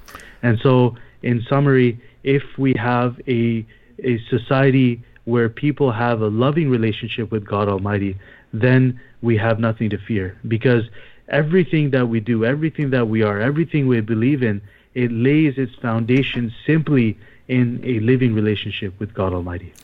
I have a question for uh, before I let you go, Imam Sharjeel. I, I I've got the pleasure of having two imams, Imam Raza just for the benefit of our listeners, he is also an imam, um, and uh, and uh, I don't sound like and, it uh, sometimes. Uh, imam Sharjeel and Imam Raza. I have a question as a as as a as a layman, as the common man.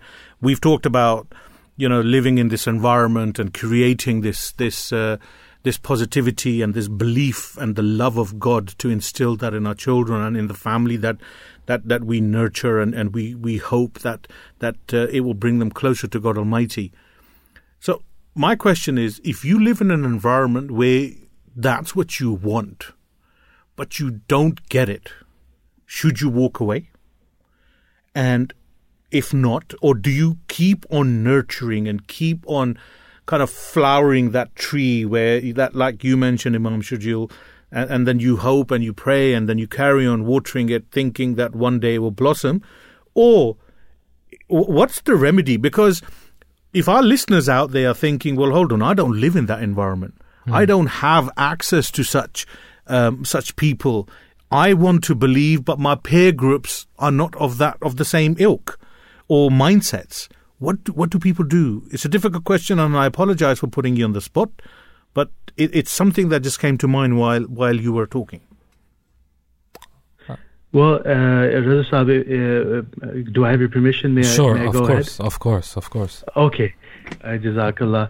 Um, you know, whenever uh, my dad, he's a very avid gardener, and uh, you know, whenever I've seen him um, garden, I see that he he truly loves gardening. And one of the rules of gardening is that when you put a seed in the ground, you don't you don't dig it up every second day and think, mm. "Oh my God, where's my flower?"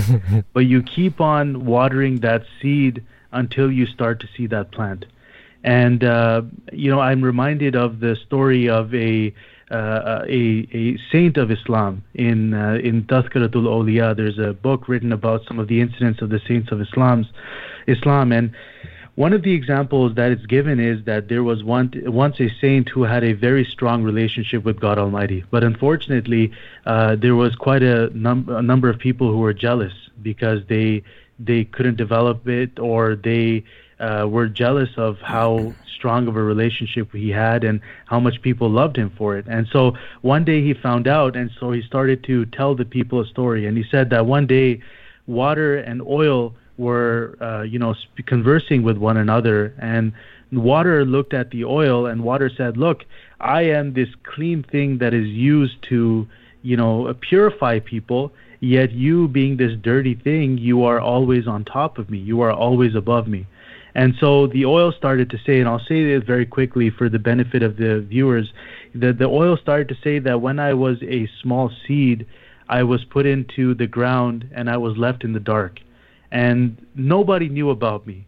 And I stayed there until I started to become a small plant. And that small plant be- became a large plant. And as soon as I started to be, started to live this life of becoming a larger plant, I was cut down and I was torn into pieces and I was put into this incinerator and I was burnt at a high heat and I was put into so much pain.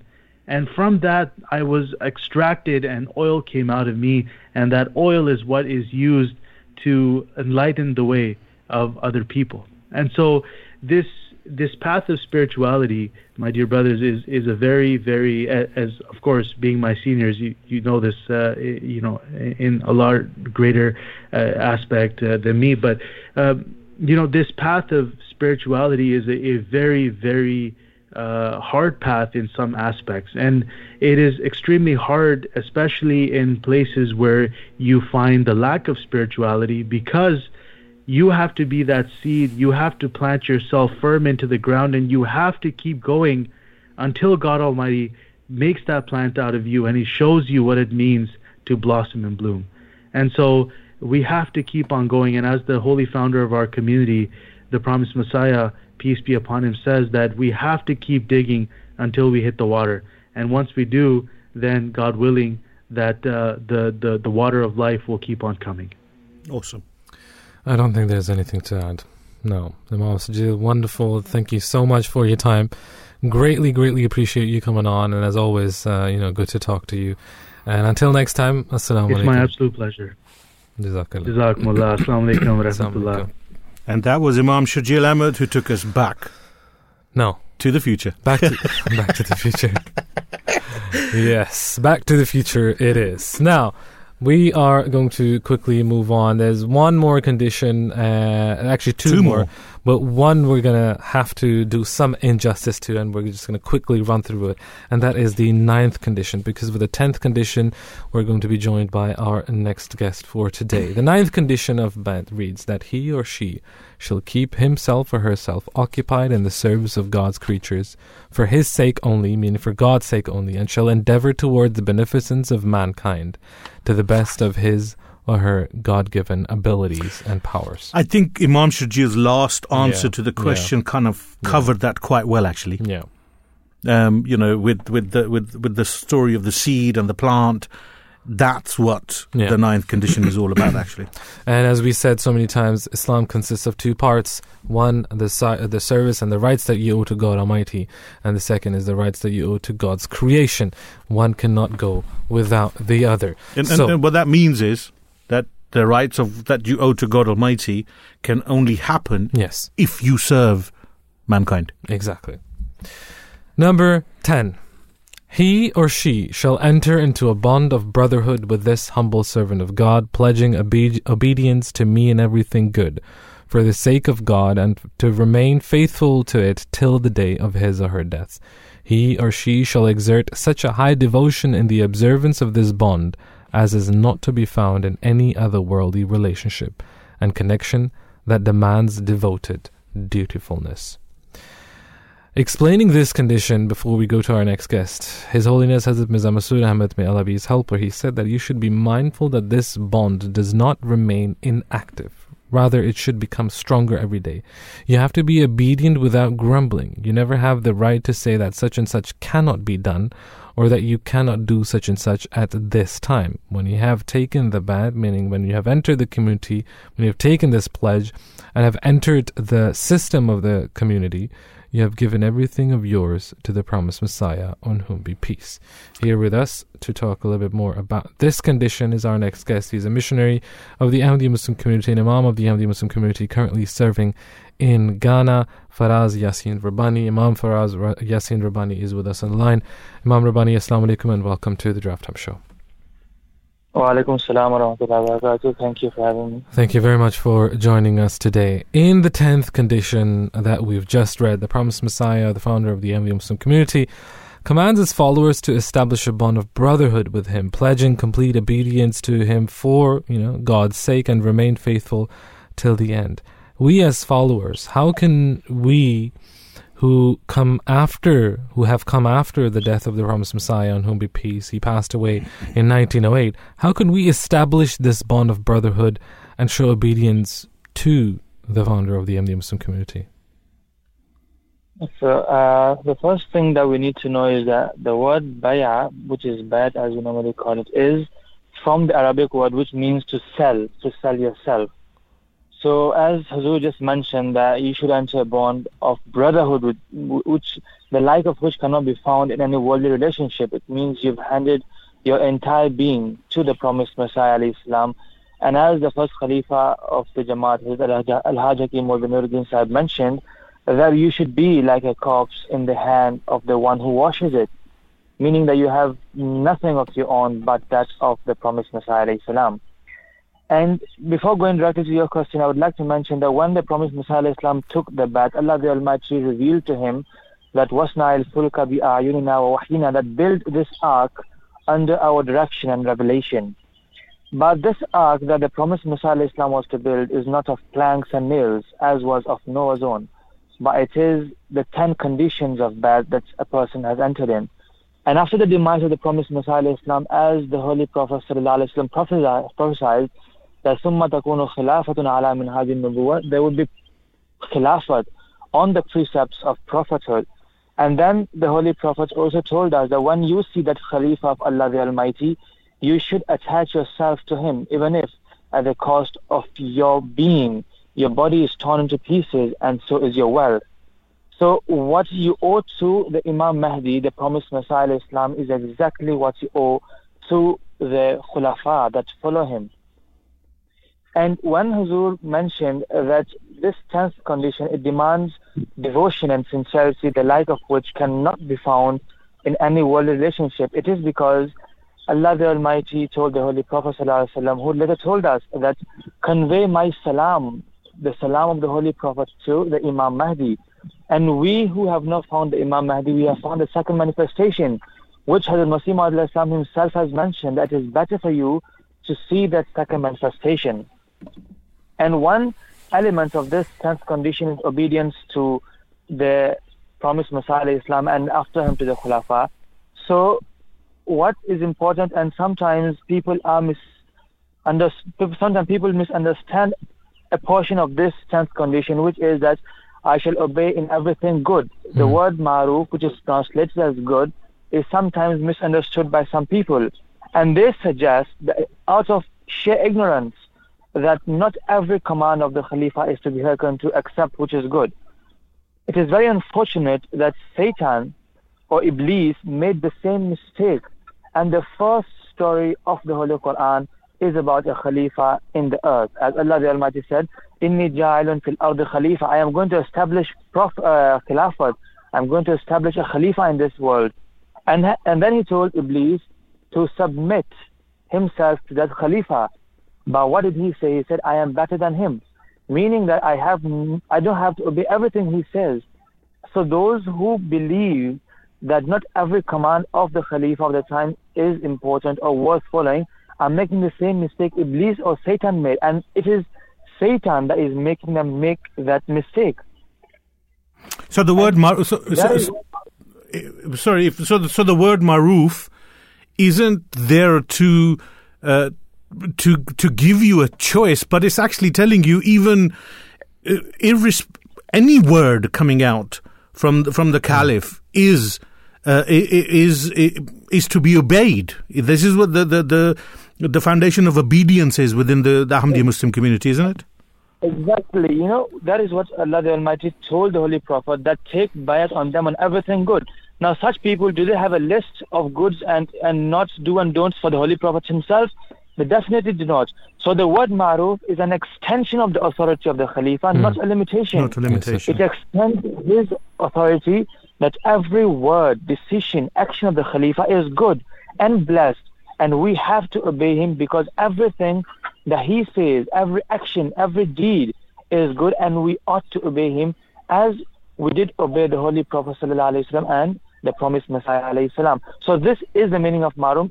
Maruf is not a limitation, it is an extension of the authority of the Caliph of the time. Imam Rabbani, every year we, as Ahmadis, uh, and you know people of uh, not uh, part of the community, they watch uh, the annual convention here in the UK and different parts of the world as well. We take part in the international uh, Bai'at, and we pledge allegiance and obedience to the the the Caliph of the time. Um, is is that is that the end? Is that the start? How do we understand? I mean, how do we uphold that pledge in our daily lives? It's very emotional at that time, yes, of course, but then what's how do we come out of this? What do we take from from from that? So you know uh, that those moments of Bai'at are very emotional for everybody. But as human beings, sometimes as the days pass, we tend to, as the emotions fade off, and sometimes sometimes the actions do fade off as well. But if we remember at all times the saying of the Holy Quran, "Inna al-ahda kana mas'ula," that every oath or covenant you go into, you will definitely be asked of it on the day of judgment. And Bai'at is the most sacred of all covenants. And when you know that Allah the Almighty is watchful of every deed of mine, then it drives you at all times to honor the Bai'at that you have taken. And even in uh, this Jalsa Salana, the first speech of Huzur, he did mention that we have to honor this Bai'at by creating a spiritual revolution in our lives and act as per the teaching of the Holy Quran.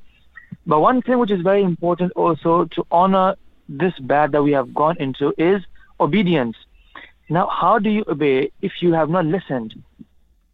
So, listening to the Khalifa of the time, to the Khalifa of Allah present among us, is the way you can honor this Bai'at because once you listen to what he tells you, it's only then you can obey what, what he wants you to do or what he asks and, and demands of you. So the Friday sermons of the Khalifa of the time are a fundamental way of holding the covenant in which we have gone into. Outside the Friday sermons, we have other addresses of as Amir al-Mu'mineen as well as MTA provides an excellent program this week with Huzur. All these are ways, and once you see Huzur, there is that charisma that attracts you to good, and seeing him on daily basis, the, the chances of you fulfilling your covenants are much higher than a person who seldom watches the the blessed countenance hmm. of the Khalifa of the time. Wonderful. Imam Faraz Yasin Rabbani, thank you very much for your time. It was great to talk to you. Jazakallah Asnaza one more time for, for joining us today. Uh, imam Rabbani is a an Imam, a missionary of the Ahmadiyya Muslim community, currently serving in a lovely Ghana. Jazakallah. Assalamu alaikum. Wa alaikum salam wa rahmatullah. You know what Imam Rabbani said? It reminded me of. Uh, it's a, it's a strange uh, thought, a Hmm. memory that, in even in the corporate world, when you when when you deal or you attend conferences which are based around communication, Hmm. the one question always arises: What's the art of communication? It's listening. Hmm. And Imam Rabbani couldn't have said yeah, it better. Yeah, yeah. If you don't listen, Listen, you how are you going to obey? That's it. Bottom line. No, I didn't get that. Uh, yeah, from from that point of view, wonderful. Okay, now, brother Qayyum, that brings us to the end. I think. Look, in two hours, going through five conditions, we've been doing one condition per hour basically before in, in, in previous shows, but uh, going through five in two, again, there's only so much justice that you can do. But again, for for the benefit of everyone listening out there, if you are a member of the community or if you are not, I think the point here that we were trying to make is it's not just blind following that uh, we do within the community. We we don't. It's not a cult that you follow without thinking, without uh, contemplating. In, in fact, it's reading. wrong Yeah, to to follow something which you don't understand. exactly. And I think for us, look, as an imam, my our instructions from from from our superiors are that if somebody comes to you and you know, we don't rush them into these things. No. my my Guidance. my exactly so i i always encourage them to go back and read more research more it's not a small step it's not a small decision for someone like us who is um in i mean as forget about being uh, an imam as as as a job this is my life but even as an as an as an ahmadi it's an integral part of your life. Well, I think that's so important that this pledge of allegiance we take on an annual basis is not for people who have joined the community new. Hmm. It's actually f- also more for the benefit of the people who are, I would say, maybe someone like me, born and bred, who's learning still on a daily basis and will be learning till the day I die in order to kind of rejuvenate or, or, or, or bring back to life that that uh, spiritual feeling to kind of recharge my batteries and, and, and make me realize, hold on, mate, this is what you've been doing wrong in the past year. Yeah. And, and and I come back to the same point that I made before. When you hear the words of His Holiness being recited, when he reads the Arabic prayer that, "Oh my Lord, I have wronged my soul, and I beg forgiveness from you because there's no one else to forgive but you." You know and you realize what your position is, where you stand in your life, how much you have messed up, and how much in need of forgiveness you are. And this verse has been turned into so many sermons by His Holiness, where He has said, "Look, you courage and being brave is about being truthful to yourself, because that's where the beginning happens. If you do want to change, if for your own benefit, you've got to learn to tell the truth. And I'm not saying tell the truth to anyone else, but to yourself." Because until you learn to tell the truth to yourself, you will never be able to take a step forward. You'll be going around in circles. With that, we want to thank you for listening in. Thank you very much for joining us today here on the Drive Time Show on Friday. We want to thank Mari Ahmed, the one who, our researcher and producer for today. Uh, thank you to Brother Asad as well in the tech room and to our wonderful guests for today. Want to thank uh, Imam Farhan uh, Iqbal, for Imam Faraz Yasin Rabbani, Imam Sharjeel Ahmed, all the way from Micronesia in the future, and of course, Imam Marwan Gill from uh, Argentina. Don't forget, tomorrow morning, SML is going to be with you at 10 a.m., and the Weekend World team will be joining you on Sunday at 10 a.m. Drive Time will be back on Monday. Assalamu alaikum.